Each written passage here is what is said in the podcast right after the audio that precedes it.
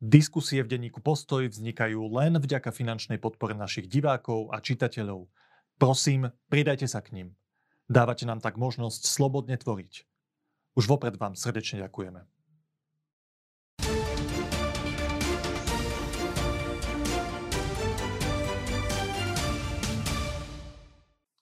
Po 8 rokoch v hnutí Olano sa pár mesiacov pred voľbami rozhodol z hnutia odísť. Stáva sa lídrom strany demokrati, ktorá má ambíciu spájať viacero politikov i strán. Ako dospel k tomuto životnému zlomu a čo vlastne chce dosiahnuť? Akým spôsobom? To sú tie najdôležitejšie otázky pre premiéra Eduarda Hegera, ktorý zavítal do Postoj TV hneď po tom, čo svoje dôležité rozhodnutie oznámil verejnosti. Pán premiér, vítajte. Ďakujem pekne za pozvanie. Pekný pre. Na Facebooku ste napísali, že máte vlastnú víziu o politike a že viete, ako ju chcete naplniť teda, že viete, ak ju, že ak ju chcete naplniť, tak sa musíte vydať vlastnou cestou. Ako prišlo k tomuto rozhodnutiu? Tak myslím, že to aj tak dlho zrelo. Ono, treba si povedať, že tá skúsenosť trojročná v tejto vláde je porovnateľná asi možno s 10-ročnou skúsenosťou v takých tých štandardných volebných obdobiach. Pretože všetky tie veci, ktoré sme zažili za tieto tie roky, tá intenzita tých kríz, zoberte si na Slovensku, keď bola kríza v 2009 až 2011, tak to bola jedna kríza. My sme mali jednu, ktorá tu 100 rokov nebola, pandémia. Hneď do toho vlastne začali geopolitické problémy, kde Rusko začalo znižovať plyn do Európy a pripravovalo si eskaláciu na útok na Ukrajinu. A pamätám si, že 26. februára sme chceli vyhlásiť ukončenie pandémie 24. sme mali bezpečnostnú radu, tlačovku, odletel som do Bruselu, lebo začala vojna na Ukrajine, takže už vlastne si aj nikto nepamätá, že bol nejaký koniec pandémie, lebo sme plynule prešli do vojny a to je, to je, to nezažil zatiaľ nikto z toho politického osadenstva v novodobej histórii Slovenska, takže je to veľmi náročné obdobie. No a samozrejme to sa podpísalo aj pod tie koaličné vzťahy, vôbec opozícia, ktorá tu burcovala ľudí proti opatreniam, čím ohrozovala ich vlastné životy, teda myslím tých ľudí. Takže za tie tri roky toho bolo strašne veľa. Tých skúseností je strašne veľa a, a práve keď si tak uvedomujem, že kde sa aj nachádzame, to, ako sa Robert Fico vracia späť, je jasnou ukážkou toho, že potrebujeme priniesť takú tú politiku profesionálnu, slušnú, odbornú, ktorá teraz na tom politickom spektre chyba takúto stredovú. Keď sme sa ale my prvýkrát dozvedeli o tom, že vy máte plány, alebo to je, je dosť možné, že odídete z Olano, tak aj na vašom poslaneckom klube, neverejnom, aj potom verejne, sme dostali informáciu, že ste sa s pánom Matovičom veľmi slušne a priateľsky dohodli, že sa vaše cesty pravdepodobne rozdelia. Preto, lebo chcete celé to demokratické spektrum nejakým spôsobom zmobilizovať, aby sa tu nevrátil Robert Fico a Peter Pellegrini. A je to jednoducho strategicky výhodnejšie. Že Matovič, ktorého mnohí ľudia nemajú radi kvôli jeho spôsobu komunikácie, kvôli jeho rozhodnutiam, e, je iný a vy ste iný práve tým, že komunikujete ináč, uhladenejšie, slušnejšie, ako to povedal Igor Matovič na to štúdiu. Dokážete sa s tými desiatimi hadmi za jedným stolom rozprávať veľmi dlho, kým on nemá tú trpezlivosť. Že my sme to chápali tak, že toto je strategické rozhodnutie. Igor Matovič povie, pán Heger, choďte si svojou cestou, budeme úzko spolupracovať, len vy dokážete prilákať aj voličov, ktorých ja nedokážem. Toto sedí? Toto zdôvodnenie vášho rozhodnutia? Nie, uh, toto nesedí a preto som aj povedal, keď ste sa tak opýtali, tak to vhľadnutie, ja to možno ešte rozšírim. Veď ja som prišiel do politiky v roku 2015 a vlastne v 2016 som kandidoval prvýkrát a tiež sme tu robili roz, rozhovory a teraz neviem, či nie náhodou s šéf-redaktorom Martinom Hanusom a ešte s, s kolegom kde sme rozprávali, alebo možno to bolo s vami, ale... Ja som to vtedy nebol, takže nie, som takže, aha, ospravedlňujem sa, tak dobre, dobre, takže, tak aby som uh, sa nedotkol. Takže uh, vlastne hnutie Olano dávalo priestor na kandidátke rôznym kandidátom a áno, tá, tá, tá politika, ktorú som ja robil, tak uh, tým, že som bol aj tieňový minister financí, tak bola založená práve na tej odbornosti a na tej komunikácii a spolupráci a dialogu, konštruktívnom dialogu a podobne. Takže toto, toto som mal priestor robiť hnutie Olano, ale uvedomil som si, že ak chcem tú víziu rozvíjať naplno, tak potrebujem výjsť vlastnou cestou. A to je to, čo som aj včera komunikoval a to je dôvod, prečo dnes tu sedím ako líder strany demokrati. Pán premiér, vy opakujete, že chcete predstaviť verejnosti svoju víziu. že sa nechcete hravať v minulosti. Ale myslím, že je zaujímavé vedieť, že prečo ste sa rozhodli z Olano odísť. Aby, keby ste to vedeli že veľmi jasne vysvetliť, že v tomto sa moje pohľady odlišovali od toho, čo robí Olano. Mhm. No, uh, teda víziu sme dnes predstavili a chcem ju určite ľuďom vysvetľovať. To je veľmi dôležité, pretože z dvoch dôvodov. Jednak mám záujem, tak ako som povedal na tlačovej besede, o silný mandát. Čiže je dôležité, aby ľudia vedeli, čo, čo v tej politike chcem budovať. To je, to je e, dôležitá vec preto, lebo ja som není pre ľudí nepopísaný papier. Ľudia ma poznajú, ja sa nemôžem nestváriť, že uh, som tu 8 rokov nebol. Však uh, videli všetky moje kroky a podobne. Uh, takže skôr musím ukázať ľuďom ten smer, ktorý chcem, alebo teda tú víziu, ktorú chcem tu na Slovensku budovať. To som dneska aj na tlačovej besede vlastne komunikoval a som vďačný aj za tento rozhovor aby sme o tom mohli hovoriť. No a zároveň chcem pozvať ďalších ľudí do spolupráce. A tí tiež potrebujú rozumieť tej vízii, aby sa k nej pridali. Ale toto sa vás pýtali aj novinár na tlačovke, keby ste vtedy na to odmietli odpovedať, lebo ten novinár, ak si to správne pamätám, sa pýtal toto. Všetky tieto veci, ktoré spomínate na tejto tlačovej konferencii, ste mohli robiť aj v Olano. No, Až nie, na to, že ste neboli šéfom toho subjektu. Nie, nie, nie. Akože úprimne, tak povedzte, ktoré, e, dobre, ktoré z tých vecí, ktoré som e, robil, by som mohol robiť aj v Olano. Povedzte asi všetky. No, Budovanie ktoré? demokratického štátu, proukrajinský postoj, čo bola jedna mm. z mhm. tých hlavných vecí, ktoré ste spomínali na mhm. tlačovke. Dobre. Boj za právny štát, to bolo vlajková loď hnutia Olano. Mm-hmm. Okay. Skôr vy povedzte, že ktoré z tých vecí ste nemohli robiť Olano, ktoré chcete robiť teraz. No však preto som sa ja vás opýtal, že vymenujte, ktoré veci... No, vymenoval som. Uh, dobre, ale nevymenovali ste všetky veci. A to je práve, práve tá, tá, tá dôležitá vec. Áno, ak, ak sa nemýlim, prepačte, do toho skáčem, tak jedna z takých vecí, ktoré ste tam viackrát zdôrazňovali na tej tlačovej konferencii, bola spolupráca, tak, tolerancia. Tak. A spolupráca je úplne kľúčový faktor. Preto som aj jasne hovoril, že viete, ľudia, keď chcú s vami spolupracovať, a to je to, s čím som sa aj stretal uh, v poslednej dobe, je, že uh, proste musíte mať na to prostredie a musíte mať mandát. Musíte mať mandát, lebo ten človek povie, a to som ja zažil mnohokrát v živote, že ak vidí ten človek, že máte mandát a máte ľudí, ktorí vás podporujú v tom vašom mandáte, tak v takom prípade inak s vami rozprávajú a sú ochotní aj sa s vami dohodnúť a podobne. Tento mandát vám teda nestačil. Potrebujete byť predseda strany. To je ten mandát, čo, ktorý aby, potrebujete. Aby to, ne, aby to nevyznelo zle, že potrebujete. Ja osobne to, uh, nejde o to, že teraz ja by som to potreboval. Ale áno, ak chcem dosiahnuť tie ciele, ktoré chcem dosiahnuť, tak potrebujem mandát predsedu strany. To je úplne kľúčové. To je úplný základ. A ak chcete za, za svojou víziou budovať tým ľudí, no tak musíte vybiť ten, e, ten, ktorý udáva tú víziu. Musíte byť líder, musíte byť v čele a musíte vytvoriť priestor pre tú spoluprácu. A toto neviete teda... urobiť, toto neviete urobiť e, v inej strane. Prečo ste sa, viete, ak vyhráte súťaž vo vnútri strany a stanete sa aj predsedom, prečo ste sa nerozhodli kandidovať na predsedu hnutia Olano? No, e, tak ako ste počuli vlastne aj Igora Matoviča, že dopyt po zmene predsedu nebol, tak nebudem sa tam silou mocou pretlačať. V takom prípade idem tvoju, svoju víziu budovať tam, kde ten dopyt je a kde môžem nabalovať spolupracovníkov na pre túto víziu. Dobre. Neplatí teda to, čo odznelo z Igora Matoviča, že toto je naša stratégia, ako pritiahnuť viac ľudí, rozdelíme sa na dve časti, vybudujete niečo svoje, nové, mimo Olano. Tak to je. Neplatí, idem budovať svoju víziu, som predsedom strany Demokrati, práve preto, aby sme túto víziu mohli naplno rozvinúť, aby sme mohli získať ten mandát.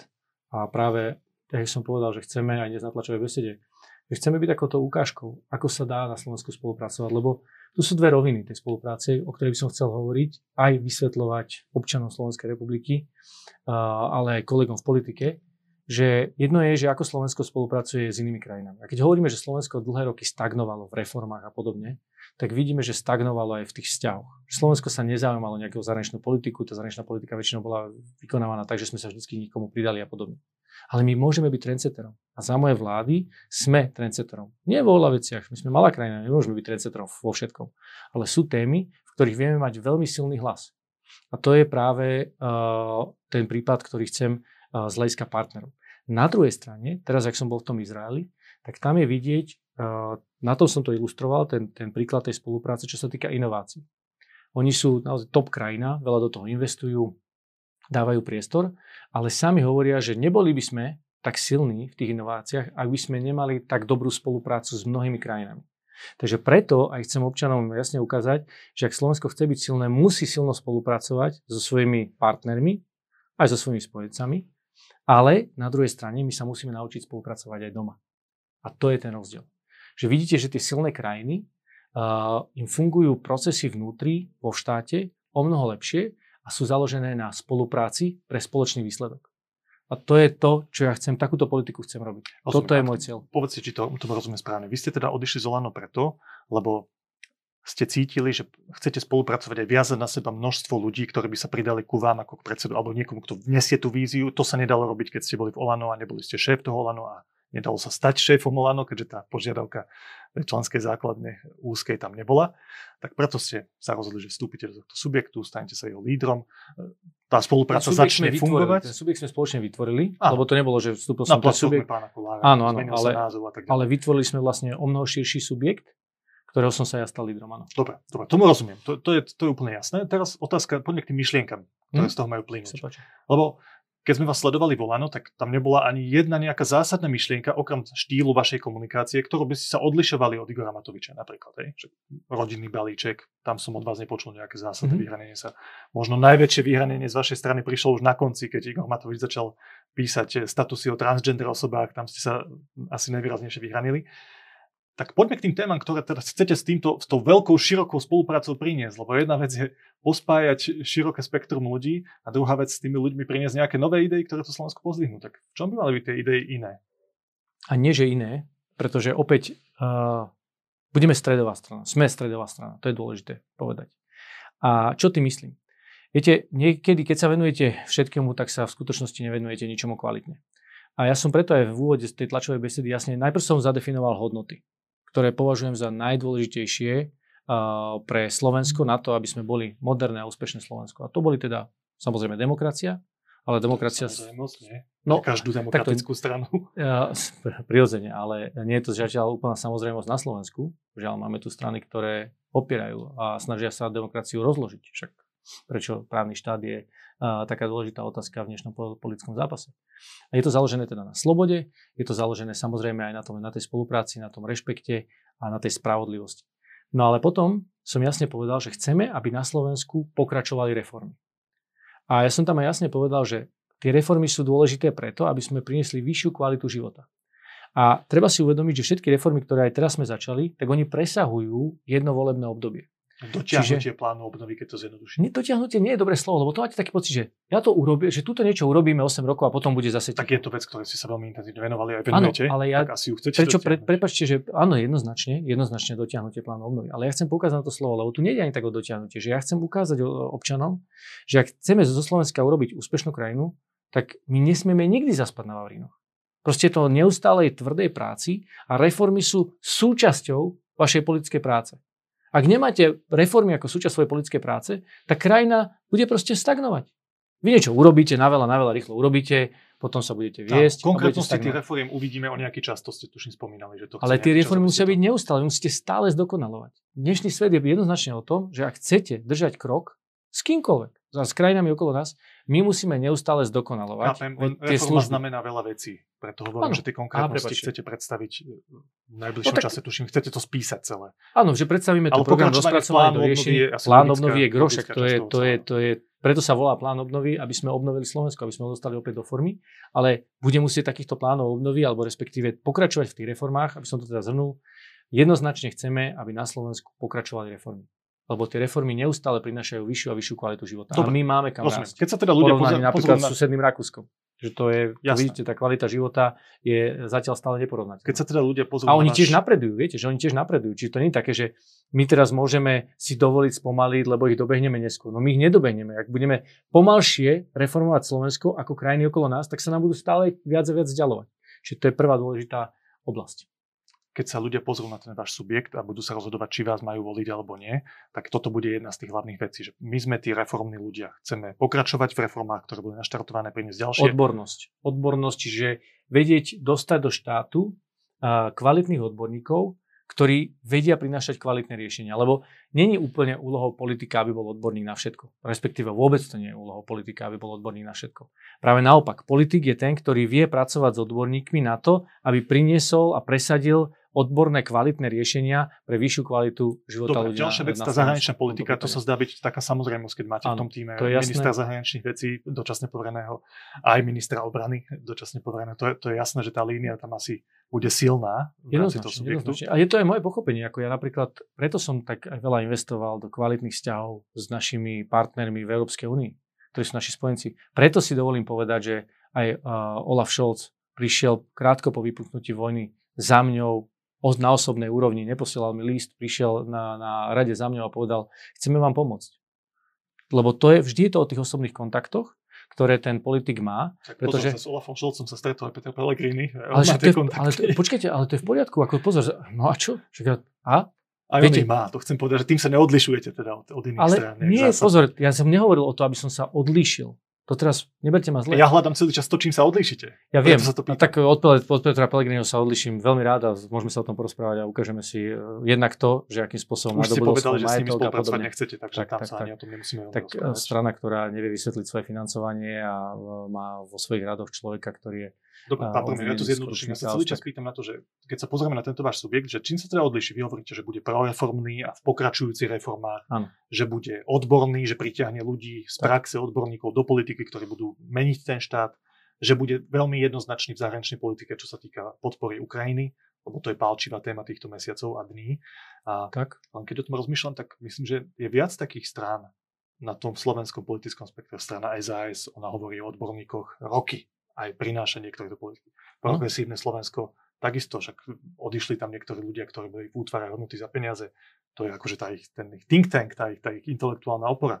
Čo sa týka zahraničnej politiky, sú úplne jednoznační, obidve, obidva tieto subjekty. Preto sa veľmi zjednodušene pýtam posledný krát tejto veci, že keď sa pozriete na ten váš tým, v čom je ten subjekt iný, ako tá ponuka, ktorú no, napríklad, už keď má. Ste volili, veľmi jednoducho, keď ste hovorili o progresívnom Slovensku, tak to nie je stredová strana. Oni nie sú stredová strana, oni sa myslím, že aj sami definujú ako viacej lavicová strana. My budeme stredová strana. Jednoznačne, jednoznačne stredová politika. Konkrétne. Aha, ok, dobre, dobre, ja som myslel, že to je také zrozumiteľné. Ale e, stredová politika znamená to, že sa... Zam... Prepačte, lebo keď som videl viacerých tých ľudí, ktorí tam stáli, tak viacerí z nich by úplne v pohode mohli byť súčasťou progresívneho Slovenska. OK, ale rozhodli sa byť súčasťou demokracie. Lebo pozor, tam si treba uh, teraz rozdeliť to, že aké máte nejaké osobné názory a potom akú politickú cestu chcete budovať lebo nie je cieľom, a to som tiež na tej tlačovej besede povedal, nie je cieľom, aby sme boli uniformní. To sme tu už raz mali. Komunisti chceli, aby sme boli uniformní, aby sme boli všetci jak jeden. Potlačíte ľudskú prírodzenosť, keď to urobíte. V žiadnom prípade. Doprajme si, to je o tom je demokracia, o tom je sloboda, že každý človek môže byť iný, lebo je iný. A v takom prípade môžeme mať rôzne názory. Ale názor, rozhodnutie, respektíve rozhodnutie, názor odkedy prejdete z názoru k rozhodnutiu, tak prejdete cestu, lebo beriete do toho rôzne fakty, ten názor sa vám môže upravovať a podobne. Však nemusím to vysvetľovať, je to, je to každému z nás uh, úplne jasné. Takže práve to je krásne na tej, na tej našej strane demokrati, že vidíte, že tam je široké spektrum ľudí, ktorí si povedali, že ale chceme budovať práve tieto priority, čiže priority pre Slovensko vidíme, to, aby Slovensko bolo moderná, úspešná krajina. Aby bola slobodná krajina, teda demokratická, aby tu fungoval právny štát, aby tu rozhodovalo právo a nie sympatie, nie telefónne čísla, nie oligarchovia, nie moc peňazí. Čiže toto. No a samozrejme rešpekt, vzájomný rešpekt, konštruktívny dialog a potom ochrana ľudských práv, ale zároveň mať aj rešpekt voči slobode jednotlivca. Takže toto je stredová politika, ktorú prinášame a zároveň tá spolupráca. To je, to je proste ten kľúč. Keď som vás pozorne počúval k tomu, mhm. čo ste povedali, tak jediná vec, ktorá sa mi zdá, že sa odlišuje od toho, čo robili iné strany, je tá spolupráca, tá nejaká otvorenejšia komunikácia. V tom, to že, v tom, že títo, to ľudia by vlastne, títo ľudia by vlastne kľudne mohli sedieť v Olano alebo v SAS, možno aj v progresívnom Slovensku niektorí, ale minimálne na rozdiel od Olano, možno na rozdiel od Sasky v niektorých veciach, nebudú mať takú intenzívnu retoriku a budú teda mať takú otvorenejší prístup pri vyjednávaniach s inými ľuďmi. Tak? Toto, toto je ten najväčší rozdiel najväčší rozdiel je tá oproti najväčší rozdiel je tá spolupráca. Keď sa na to pozrieme, tak nie je progresívne Slovensko, sme si povedali. My sme stredová strana, oni nie sú stredová strana. A OK, však to je v poriadku. Čiže keby sme hovorili o strane SAS, tak strana SAS sa snaží, alebo teda, pardon, som nehovoril. Čiže strana SAS hovorí možno, že je nejaká stredová. Ale má príliš vyhranené názory. Ona chce štíhly štát. Pravicová strana. Uh, pravicová strana a veľmi uh, pravicová štihli štát. Ja si myslím, že sú, sú situácie, kedy nemôžete mať vyslovene štihli štát. My napríklad máme uh, jednu z našich hodnot, uh, starostlivosť o najzraniteľnejších. Toto úplne v programe uh, strany SAS zrejme nenájdete. A teraz nechcem rozoberať ich program, lebo však nie je to podstatné. Ale keď ste teda hovorili, že poďme si pozrieť teda tie strany, ktoré sú tu na mape, že v čom sa líšime. No tak možno to Takže... Olano je najlepšie prirovnanie, že asi všetky tie veci, ktoré ste spomenuli, by sa dali realizovať nie, nie, Olano až na tú lebo napríklad, spoluprácu kvôli Igorovi Matoviču. Nie, napríklad Olano je v tomto výrazne silnejšie v tej prorodinnej politike.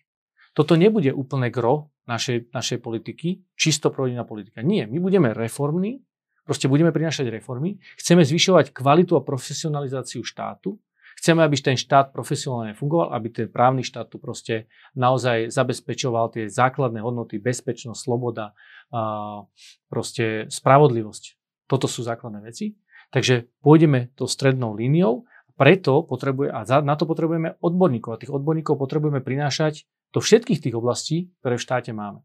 A tá spolupráca je úplný kľúč, lebo musíte mať ochotu na tú spoluprácu Rozumiem. a ja ju mám. Rozumiem, pán premiér. Však a nie, každý, nie v každej strane nájdete takú spoluprácu, lebo či si to povieme o strane SAS, alebo aj o hnutí Olano a podobne. Nie na každú tému nájdete ochotu spolupracovať. Ale my na tieto základné témy tú ochotu spolupracovať máme a chceme práve že dávať priestor tým, odborným kapacitám. A toto vás asi najviac odlišuje v tom súčasnom spektre. No myslím si, že tá spolupráca je to úplné gro a, a samozrejme áno. Však ale veľa sme rozprávali. Poďme, ďalej, poďme ďalej úplne konkrétne.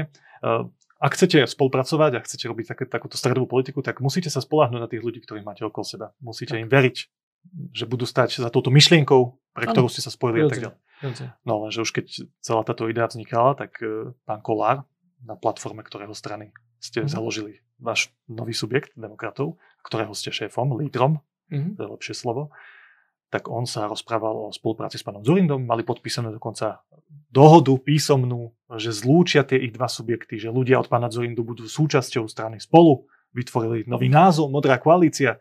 No a potom Miro Kolár hovorí v médiách, ja neviem, čo sa stalo, pán Zurind hovorí, vymenili nás za Hegerovcov. Pán Kolár zbadal, že tu je niekto, kto má väčší výtlak, má väčší potenciál do budúcnosti, získa viac voličov, tak nás sa vykašľal, neusporiadol snem, ktorý slúbil, že zvolá, vyškrtol nás preč v zásade svojim konaním.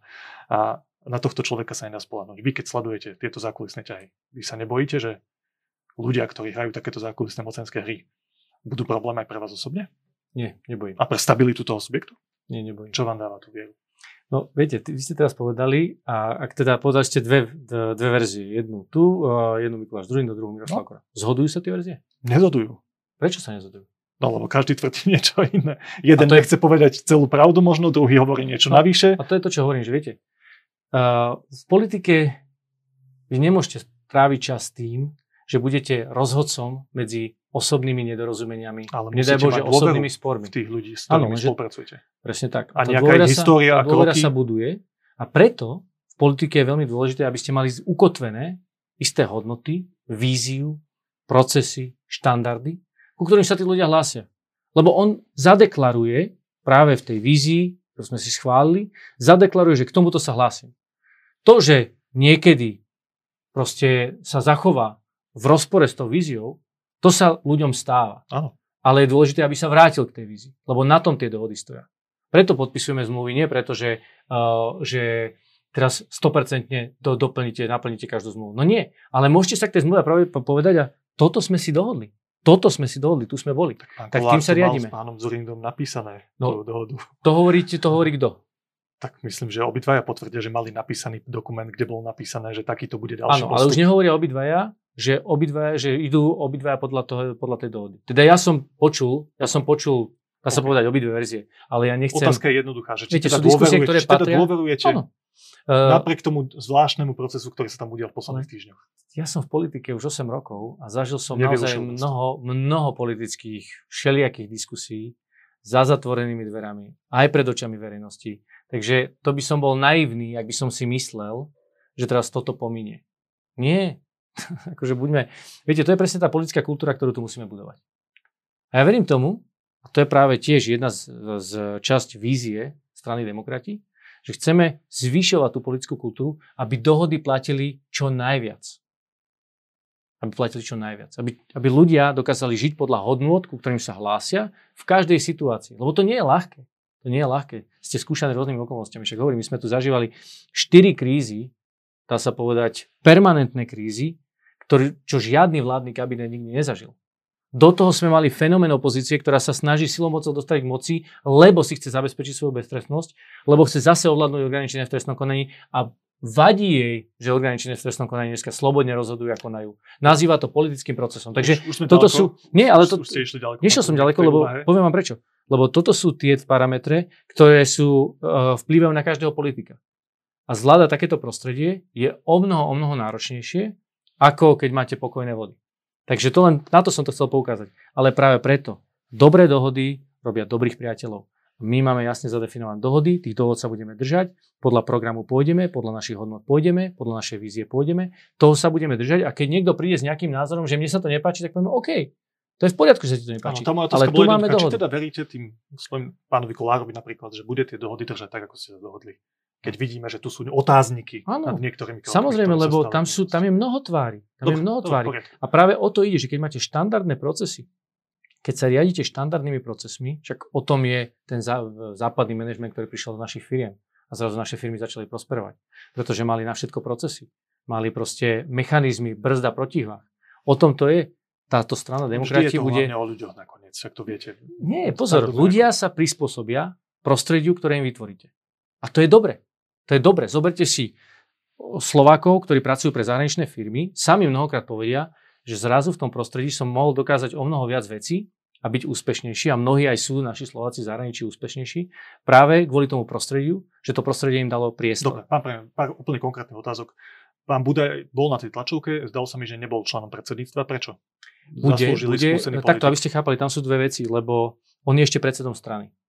A na to, aby ste vedeli tieto veci tak uh, vlastne urobiť, ja som sa stal členom aj predsedom to je v poriadku, lebo ja som odišiel z Nutia Olano. Ale keď on je predsedom svojej strany, nemôže z tej strany odísť. Čiže teraz budú vlastne tieto všetky technikálie uh, dorábané, lebo sú možnosti, že môže byť aj mať dve členstva, to, to, je, to je možné, ale to nech si oni povedia. Čiže my máme vytvorené miesta práve pri, pre predsedov týchto strán, ak budú chcieť byť súčasťou predsedníctva, je to možné. Vytvorili sme preto miesta. Dobre, ďalšia otázka. Pani Lucia Ďuriš Nikolsonová, jej strana Jablko, no, tuším, že si spomínal, že súčasťou tých rokovaní. Áno, tak ona zbiera podpisy teraz, takže tá strana ešte teda nie, nie Ona neexistuje. teda nechcela splynúť s tým našim subjektom, keďže ešte nemá stranu. Neviem to. Máte či ste dali takú ponuku, že, že ja, poďte ku nám, spolupracujeme. Tie politické vyjednávania majú, majú svoju postupnosť, takže uh, to nie je také, že Lucia, tak eh, vieš čo, poď, ideme do toho. A ona povie, jasné, ideme do toho. Nie, však potrebujete sa rozprávať o rôznych podmienkách, o ľuďoch, ktorí spolupracujú a tak ďalej. A. Aj tú víziu si vysvetliť. Takže to, tieto rokovania prebiehajú, na to máme práve teraz ten čas do odozdávania kandidátok, aby sme si povedali, že do akej miery bude tá spolupráca intenzívna, nebude a, a či bude a tak ďalej. Takže to je naozaj Potom je tá politická práca. Posledná konkrétna otázka k menám. Pán Šeliga v ostatných diskusiách často spomínal, že ste v intenzívnych rokovaniach, mm. že mhm. ste už veľmi blízko. Nakoniec tej tlačovke nebol. Čo sa stalo? No tak to je prirodzené. Ako, ja, ma prekvapuje, že sa takto pýtate, pretože pán Šeliga je členom strany za ľudí. A tak, e, tak asi, asi som sa o jeho vyjadrenia v skôr by, to, skôr by to bolo divné, keby dneska tam pán Šeliga bol a nebola by tam strana za ľudí. Nie? To určite áno, ale on do médií hovoril, že ste veľmi blízko, áno, že sa s vami intenzívne áno. rozpráva, tak sa pýtam, že prečo to, teda to beží, strana to beží. za ľudí tam nebola tak znetá otázka. No tak ešte sme ne, ne, nedostali sa do toho, do toho bodu. Viete, v politike sa hovorí, že kým nie je dohodnuté všetko, nie je dohodnuté nič, ani že sa hovorí, to tak je. Takže... No dobré, a z tohto plyne úplne konkrétna otázka, ktorá mm. sa môže týkať viacerých ľudí v tom, tom subjekte, ktorých chcete tou spoluprácou dať dokopy. Mm. Tak pán Kolár verejne v médiách hovorí o šéfke strane za ľudí, že je jednotkou neschopnosti že verejne ju urazí takým spôsobom. Že mm. Ako chcete ľudí, ktorí sa takto o sebe verejne hovoria, spojiť do tej spolupracujúceho subjektu, ktorý má pozdvihnúť Slovensko? Veľmi rád vám na to odpoviem. Vrátim sa k tomu, čo som hovoril. Preto máme tú víziu. Preto máme tie hodnoty. Lebo ak hovoríme, že chceme robiť politiku slušnosti, ktorá je založená na slušnosti, no tak nepotrebujem sa vyjadrovať o komkoľvek v tom politickom spektre a nálepkovať a teraz osočovať. Nie, lebo Robím ju slušno. E, robím ju slušne, pardon. Takže predpokladám, že takéto výroky pominú, veď dá sa svoj názor o nejakom počínaní nejakej strany alebo nejakého človeka povedať aj slušne. A v takom prípade to je v poriadku. Veď Ani so mňou nemusia všetci moji spolustraníci roz, e, súhlasiť v každej veci. Ale veď o tom je ten dialog, o tom sú tie štandardné procesy, že predsedníctvo zasadne, rokuje na nejakú tému, ak je založené na odbornosti, tak nebude rozhodovať sympatie, či som ja niekomu sympatický, alebo či som ja niekoho zakričal, alebo na mňa, a v danom momente, áno, sa cítime taký rozhadaní, potom sa uzmierime alebo čokoľvek. Spo, tí ľudí spoja tie témy, tie témy, tie fakty, odbornosti. Na to sa A na to budú rozhodovať. Samozrejme, na to sa presne spolieham. Dobre, poďme úplnému záveru našej diskusie. Uh, sme v denníku Postoj, opýtam sa vás aj na tú konzervatívne spektrum voličov v čom by malo byť podľa vás, teda okrem tých tém, ktoré sú asi pre všetkých ľudí, mnohých ľudí na Slovensku zaujímavé, reformy, chceme posunúť Slovensko dopredu a tak ďalej, tak pre konzervatívnu voliča časť z nich sú určite dôležité aj iné témy, ktoré sú vyslovene, že hodnotové mm-hmm. v mhm. tom konzervatívnom spektre. To je ochrana života od počatia. Uh, ja neviem, že nejaké usmernenia, čo sa týkajú transgender osôb, proste budovanie tej kultúry v hodnotových otázkach na Slovensku. Mm-hmm. Tak tá vaša strana sa nezdá, že v tejto veci by mala nejaké jasné postoje. Skôr hovoríte o otvorenosti, tolerancii. Nie, nie, my sme to, ja som to jasne odpovedal na tlačovke. My sme stredová strana a jasne sme povedali, že tieto veci nebudú v našom programe a nebudeme ich ani predkladať. Tak to bude. Takže tieto témy odignorujete. Pre dobro veci.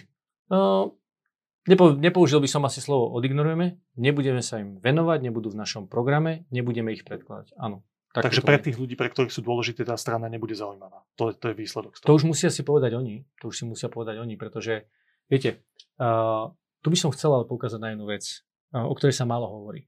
A sú tu strany, a teraz použijem schválne z obidvoch ako keby uh, tých strán. Napríklad strana SAS často hovorí, že zavedieme registrované partnerstva, schválime dekriminalizáciu marihuany a neviem čo, neviem čo. Je to? Lebo strana SAS bola vo vláde. Sa pýtam, je to? tak nestalo sa to kvôli tej dohode, ktorá bola v tej koalícii. Však to je logické. A prečo tá koalícia, do, dohoda v tej koalícii nastala? No lebo boli iné témy, na ktorých sa vedeli zhodnúť a tá, na nie, tejto téme sa nezhodli, nie, tak sa to škrtlo. Nie, lebo tu nebol taký programový prienik, aby to prinieslo 76 hlasov. A to Dobre, je to, je to ešte poctivé. nie ste v koalícii, ešte nie ste v koalícii, tak tie strany si môžu určiť, že toto sú témy, ktoré sú pre nás dôležité. Však môžu si určiť, presne tak. Tie strany si môžu učiť. A to je úplne legitimné. My sme stredová strana a ja nechcem, ja som povedal jednu vec. Viete, my chceme ponúkať eh, politiku založenú na reálnych výsledkoch, nie vzdušné zámky.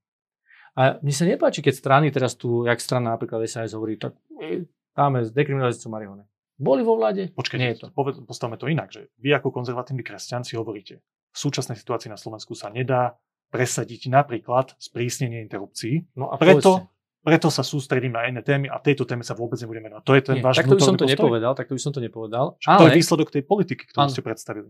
Nie, tam je výsledok prieniku toho, čo ľudia zvolia do parlamentu. Lebo na to, aby takéto politiky prešli, musíte mať 76 hlasov. A teraz asi to je napríklad aj v tejto koalícii sme to jasne videli. Preto to strana SAS nepresadila. Lebo nemala 76 hlasov. Lebo dnes tu nie je dopyt občanov na to, aby sa presadil takýto krok, lebo si nenavolili poslancov, ktorí by to pre, no vidíte, presadili. napriek tomu tá strana SAS a PSK majú vo svojom volebnom programe. No, ako každá tak. strana to môže mať. Presne tak. Presne teda tak. A my to v programe koalície. nebudeme mať, pretože sme stredová strana zameraná na reformy. Nenašli by sme na to prienik, takže nie, nebudeme to mať. Sme férovi, hovoríme ľuďom úplne na rovinu. Toto nebudú témy, ktorým sa budeme venovať. Na druhej strane hovoríme veľmi jasne. V týchto témach by mala prebiehať diskusia, spoločenská diskusia, ktorá bude založená na nejaké vzájomnej úcte a rešpekte a bude to, presne tá diskusia bude úplne inak vojená. Nebudú to zákopové vojny. Lebo to škodí tým témam.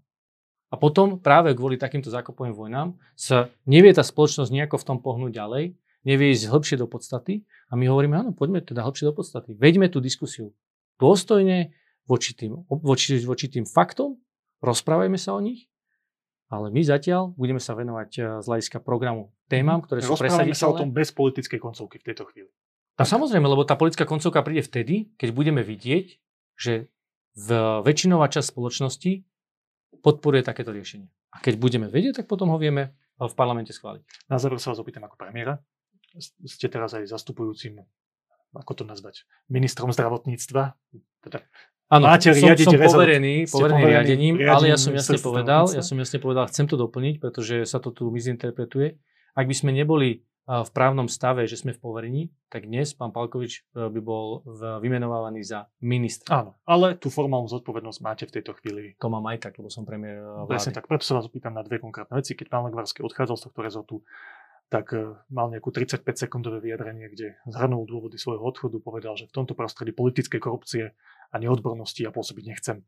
A spravil dva kroky, zverejnil, ktoré subjekty dostanú ďalšie peniaze z plánu obnovy, ktoré nemocnice konkrétne, medzi nimi sú aj niektoré súkromné subjekty, nemocnice Agelu, tuším, a jedna od Penty, ak sa nemýlim, Sveta zdravia. Uh-huh. A, a podpísal usmernenie o transexualite, ktor- o ktorom bola veľmi vášnivá diskusia aj medzi odborníkmi. Štandardy. Áno, štandardy. Ja to vysvetlím, aby, aby to bolo jasne povedané. To je jasné. Medicínske štandardy. Nie, nie, tam to, to, to, to slovičko má veľmi, veľmi dôležitý uh, význam. Podstata tej otázky je ale ja tom, viem, že, že či s týmito dvomi vecami, ktoré spravil, budete vy niečo robiť.